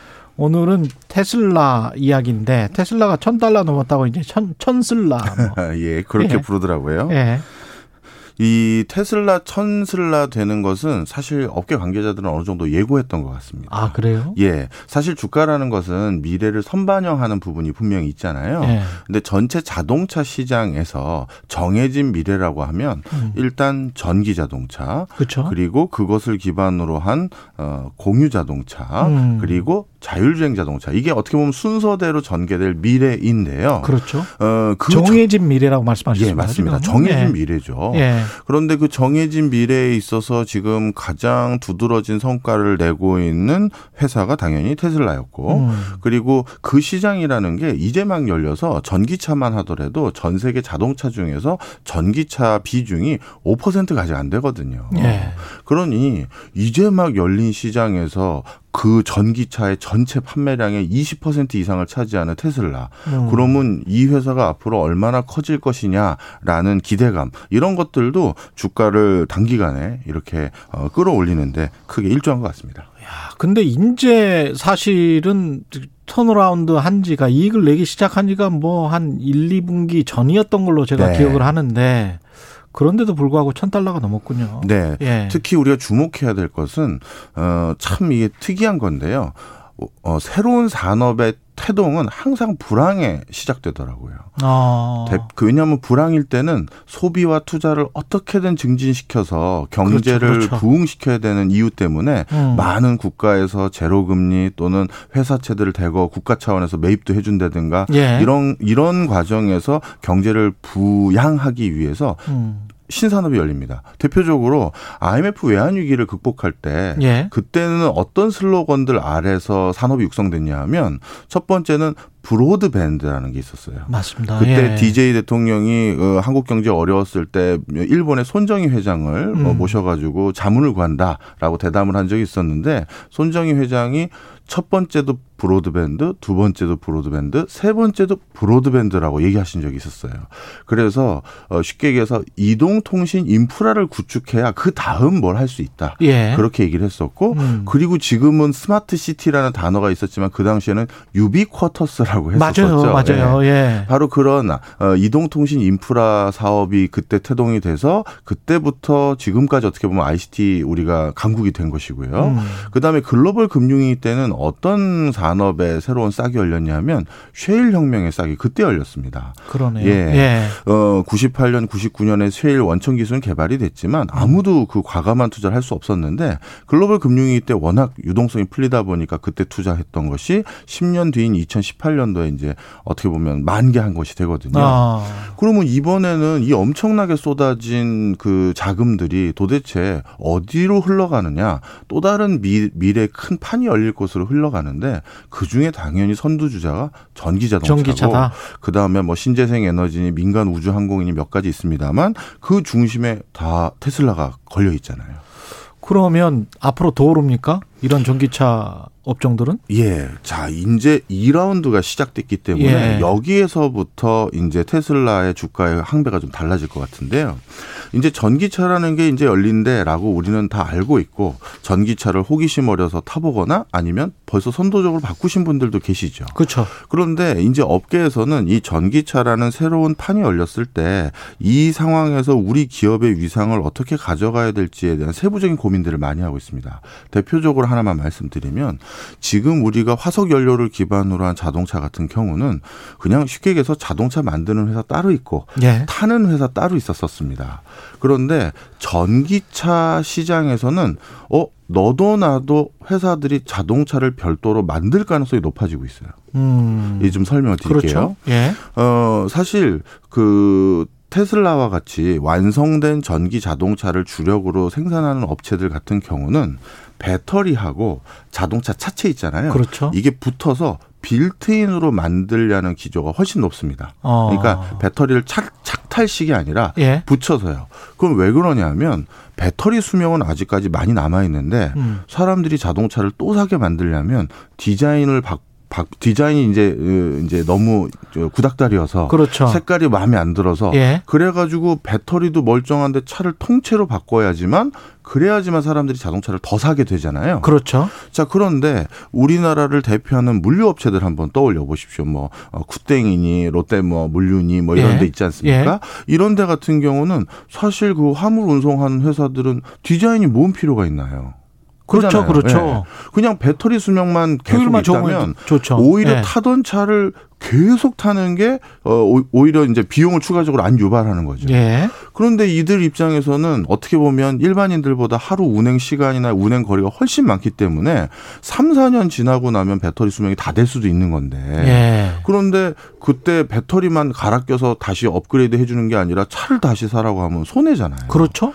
지금도 물류하는 자동차들 자세히 보십시오. 사실 여기저기 녹슨 것도 있지만 그 위에다가 페인트를 덧칠하던가 이런 식으로 해서 그냥 쓰고 있는 것들이 많거든요. 그렇습니다. 예. 자, 그런데 이, 이렇게 배터리만 갈아 끼는 자동차 파는 데가 없고 그렇게 음. 만들어줄 생각이 완성차 업체도 없는 거예요. 아. 그러다 보니 지금 아마존을 비롯해서 우리나라 업체도 그런 거 고민하는 업체가 있는 걸로 알고 있는데 어떻게 하겠다?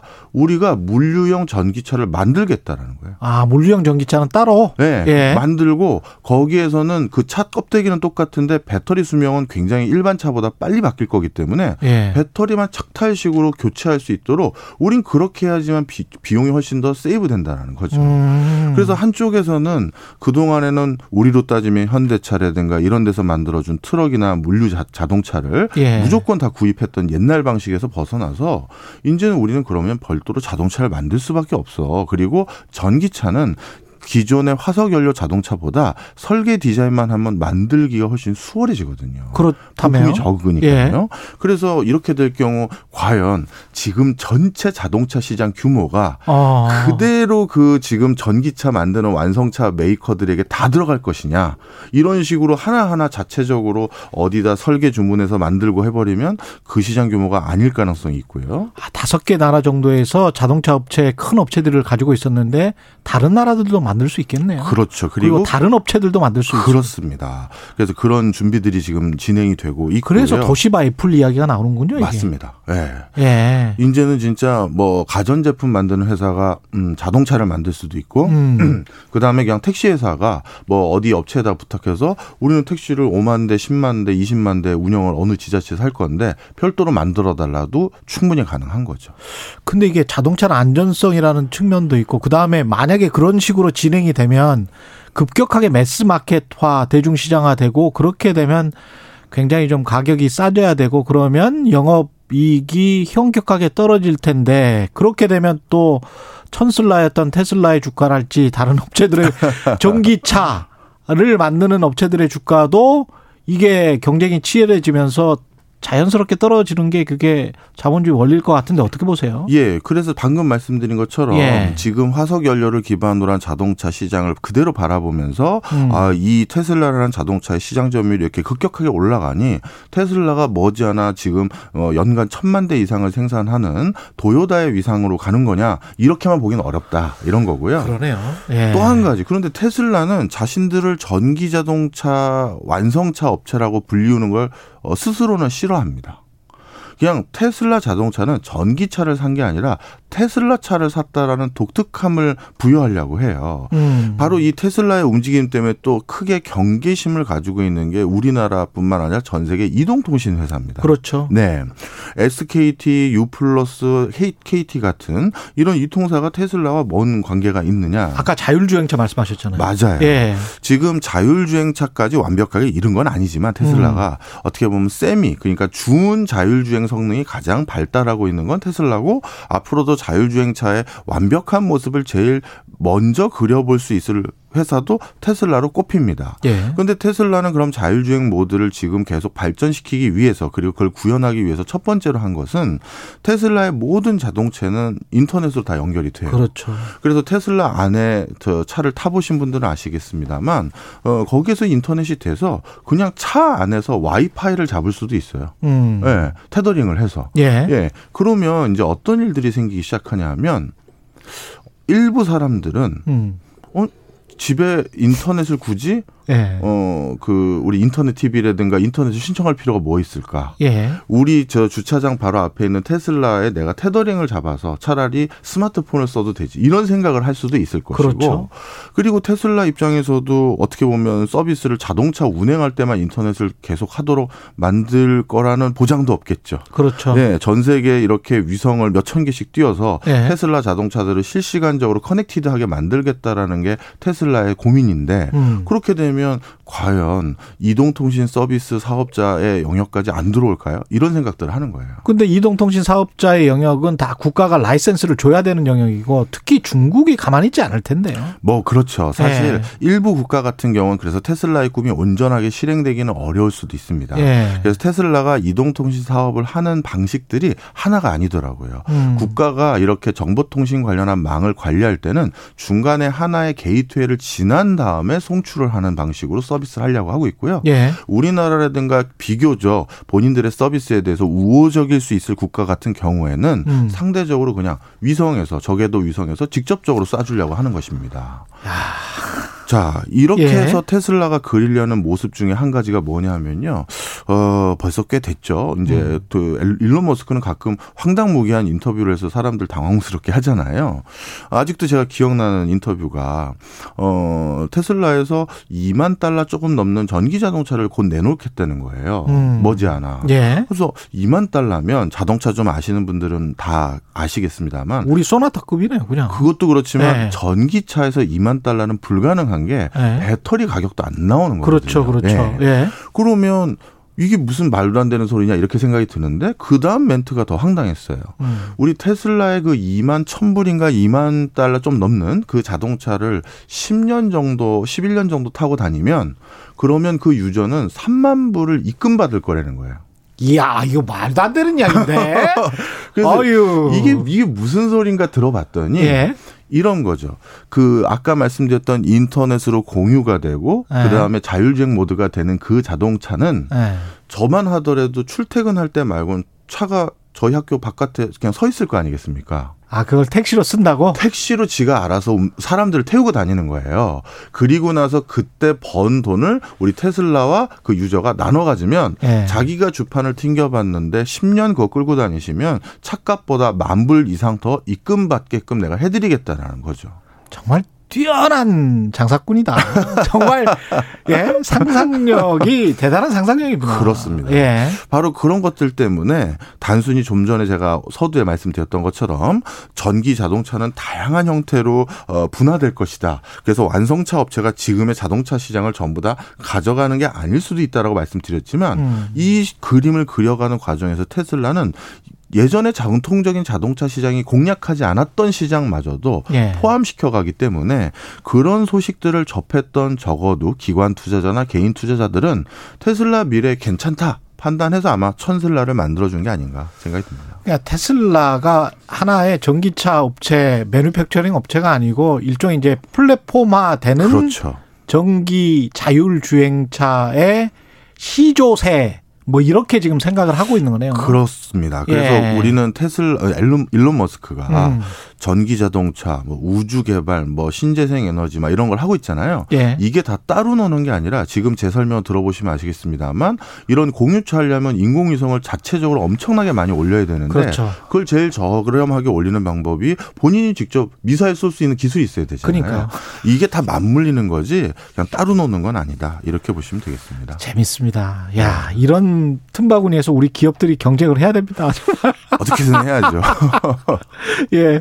지금까지 최경련의 최강시사 경제합시다. 박정호 명지대학교 특임 교수였습니다. 고맙습니다. 감사합니다. KBS 라디오 최경련의 최강시사 듣고 계신 지금 시각은 8시 44분입니다. 여러분은 지금 KBS 1라디오 최경영의 최강 시사와 함께하고 계십니다. 네, 오늘 오전 5시부터 단계적 일상 회복 첫 단계 1단계 방역 완화 계획이 시행됐습니다. 우리는 위드 코로나를 맞이할 준비가 얼마나 잘 돼 있을까요? 이재갑 한림대학교 강남 성심병원 감염내과 교수님 연결돼 있습니다. 안녕하세요. 예, 안녕하세요. 예. 지금 저 할로윈 후유증이 현실로 조금씩 나타날 것 같죠? 어떻게 지금 보십니까? 예, 일단 이제 사람들의 접촉이 늘어나게 되면 일단 이제 델타 변이 같은 경우에 전파력이 강하기 때문에 뭐 돌파감염을 포함해서 여러 이제 확진자들이 늘어날 수는 있거든요. 그래서 네.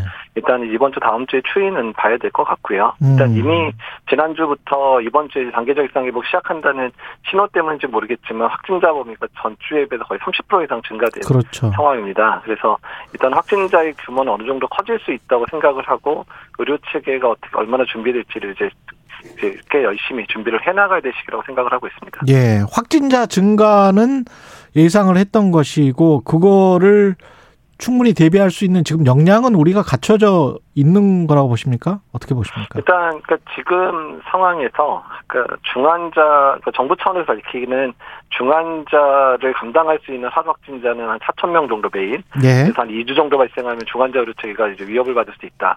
근데 다만 지금 재택 치료가 아직 활성화가 많이 안 돼 있거든요. 예. 그래서 생활치료센터 같은 경우는 하루에 한 2,800명 정도만 되더라도 2주면 이제 다 차게 되기 때문에 그렇게 예. 되면 강제적으로도 재택치료로 넘어가는 사람들이 늘어나게 되는 상황이기 때문에 그 음. 재택치료의 인프라를 넓혀놓는 게 단기적으로 상당히 중요하고요. 예. 장기적으로는 이제 중환자 또는 입원 병상에 대한 확보, 인력 확보가 중요할 것 같습니다. 재택 치료 인프라를 넓혀 간다는 거는 어떤 어떤 의미인가요, 이게? 그러니까 지금 이제 수도권 같은 경우는 이제 대부분 이제 보건소랑 의료기관이 협조를 해서 보건소의 예. 업무를 좀 의료기관이 좀 넘겨받은 상황인데요. 예. 근데 이제 비수도권 같은 경우에는 이제 의료기관이 맞 이제 좀 병원급이 마땅치 않고 이러다 보니까 보건소가 직접 담당하는 경우가 상당히 많습니다. 이제 음. 그렇게 되면 이 보건소가 지금까지 뭐 예방접종부터 시작해서 역학조사, 이상반응조사까지 너무 많은 로딩이 있는 상황에서 이 업무까지 맡게 되면 너무 힘들 수밖에 없거든요. 예. 그래서 주변의 의료기관들을 잘 협력할 수 있게 해서 의료기관들이 전반적으로 재택치료에 많이 동참하게 하는 부분들이 재택치료의 이제 성패를 좌우할 수 있을 거라 생각을 하고 있습니다. 예. 일상 회복 1단계, 2단계, 3단계 이게 처음 이제 듣는 분들은 어떻게 진행되는 건지도 궁금할 것 같은데요. 그 크게 다른 게 뭘까요? 1단계는?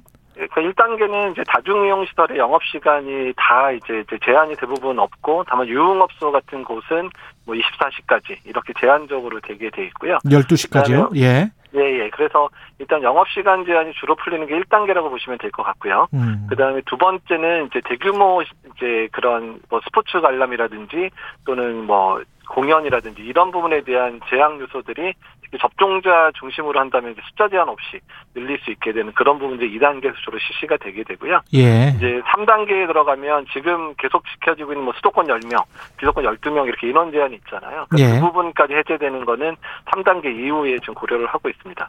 이 방역 패스 같은 경우는 유흥시설, 체육시설 같은 경우에 방역 패스 도입된다고 하는데 이거는 어떤 건가죠?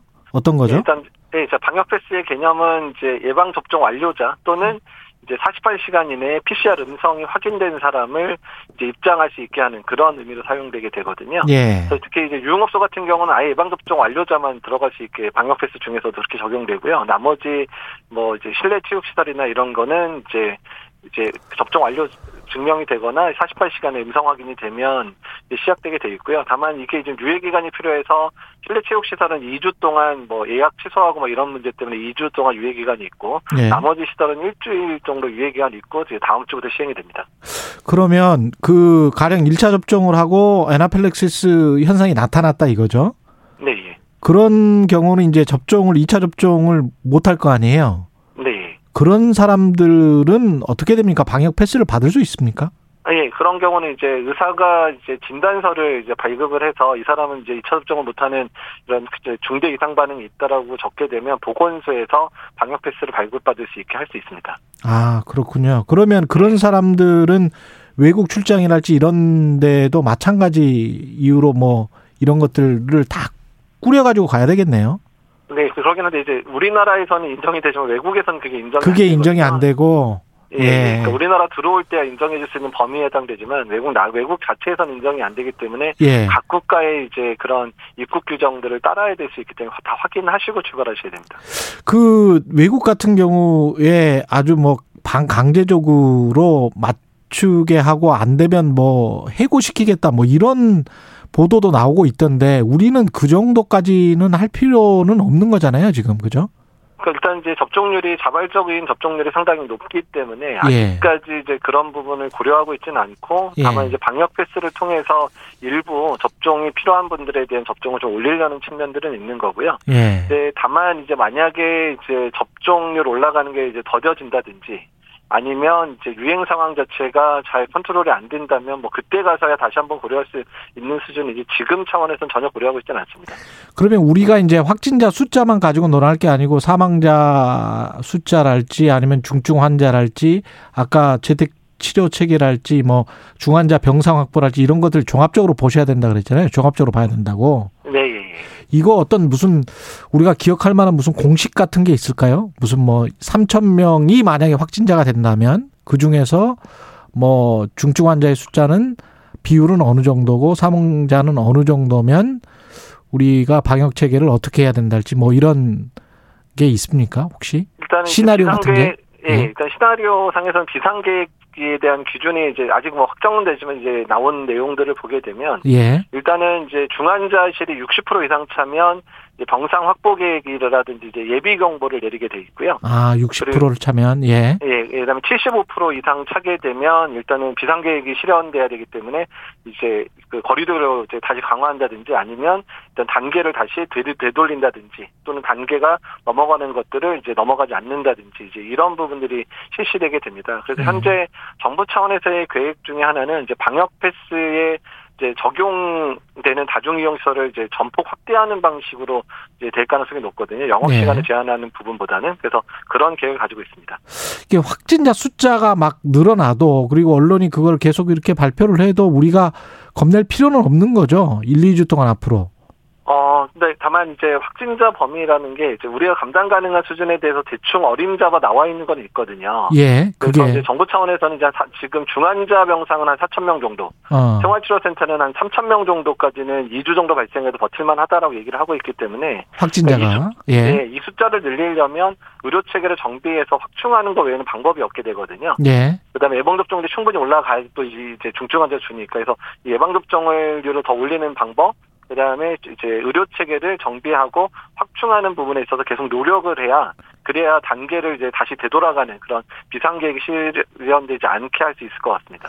일상적으로 하는 행동들은 지금까지와 똑같아야 되겠죠. 마스크 계속 쓰고 뭐 이런 것들은. 예. 그래서 이제, 이제 개인 방역과 이제 업장 내의 자율 방역이 훨씬 더 강조되는 시점이거든요. 그래서 예. 실내에서 마스크 착용 엄격하게 이제 해주셔야 되고 실외에서도 사람들이 모이는 그런 모임 같은 데서 마스크 착용 반드시 해주셔야 되는 상황이고요. 또한 업장에서도 출입하는 분들에 대한 이제 예방 접종력이라든지 또 이제 마스크 착용 여부들 계속 확인해서 실내에서의 문제가 되지 않도록 또한 가장 중요한 부분은 환기를 제때제때 잘 시켜 주셔야 내부에서 감염이 줄기 때문에 환기 부분도 정말 강조 계속 드리고 싶습니다. 그 추워도 좀 문은 열어놔야 된다. 예. 네, 예. 추워도 이제 문 열고 이제 난방을 켜더라도 반대쪽 이게 난방 방향의 반대쪽에 창문을 열어서 가- 공기가 간통해서 계속 흐름이 생기도록 해주시는 게 좋습니다. 그 부스터샷 이야기도 있고 1년에 한 번쯤 맞아야 될 것 같다라는 모더나 회장의 이야기도 있었다고 하던데 어떻게 보십니까, 교수님은? 예, 일단 고위험군의 지금 감염이랑 중증화율이 예방 접종자에서 늘어나고 있어서 고위험군은 반드시 예방 이제 부스터샷을 맞으셔야지 안정되게 저희가 겨울을 날 수 있을 것 같고요. 예. 그리고 젊은고 건강하신 분들에 대한 이제 부스터샷의 기간은 아직 결정 안 됐지만 뭐 9개월이나 1년 정도가 적절하지 않을까 얘기가 이제 나오고는 있습니다. 그래서 매년 접종하셔야 된다는 거로 기억을 하셔야 되지 않을까. 그것은 지금 연구 자료는 수집하고 있는 중입니다. 그 고위험군이라는 게 50세 이상입니까? 60세 이상입니까? 연령으로 따지면. 그러니까 예전에는 60세 이상으로 보긴 했는데요. 예. 지금도 지금 현재 기준은 그렇지만 최근 들어서 50세에서의 감염이나 이런 부분들이 꽤 문제가 되고 있어서 50세 이상으로 보는 게 낫지 않을까 개인적인 의견이고요. 그 치명률은 근데 50세하고 50세 이상, 50대와 60대 이상은 좀 차이가 많이 나던데요. 네, 그러긴 합니다. 치명률이 60대 이상이 뭐 한 6%, 10% 그렇죠. 올라가지면 50대가 떨어지긴 하는데 예. 최근에 델타 변이가 유행하면서 40대, 50세 사망자가 급증했었거든요. 예. 그래서 이제 50대도 조심해야 되지 않을까. 그래서 지금 50대 사망자가 다 델타 변이 이후에 거의 대부분 사망하셨거든요. 그래서 예. 일단 그런 부분 고려한다면 50대도 일단 고위험군을 보는 게 어떨까. 이제 저희 개인적인 생각입니다. 예. 마지막으로 방송 들으시는 청취자분들에게 당부 좀 해주세요. 예, 일단은 이제 단계적 일상회복이 시작되면 이제 자율 방역이라 생각하시면 됩니다. 개인이 스스로를 이제 잘 보호한다라는 원칙 아래 지키셔야 되기 때문에 마스크 착용 잘하고 또한 거리두기 원칙들 잘 지켜주셨으면 좋겠습니다. 예, 자율 방역이다. 이제는 스스로 해야 된다. 예, 오늘 말씀 감사하고요. 이재갑 한림대학교 강남성심병원 감염내과 교수였습니다. 고맙습니다. 예, 감사합니다. 예, 11월 1일 월요일 KBS 라디오 최경련의 최강시사 오늘은 여기까지고요. 저는 KBS 최경련 기자였습니다. 내일 아침 7시 20분입니다. 예, 다시 돌아오겠습니다. 고맙습니다.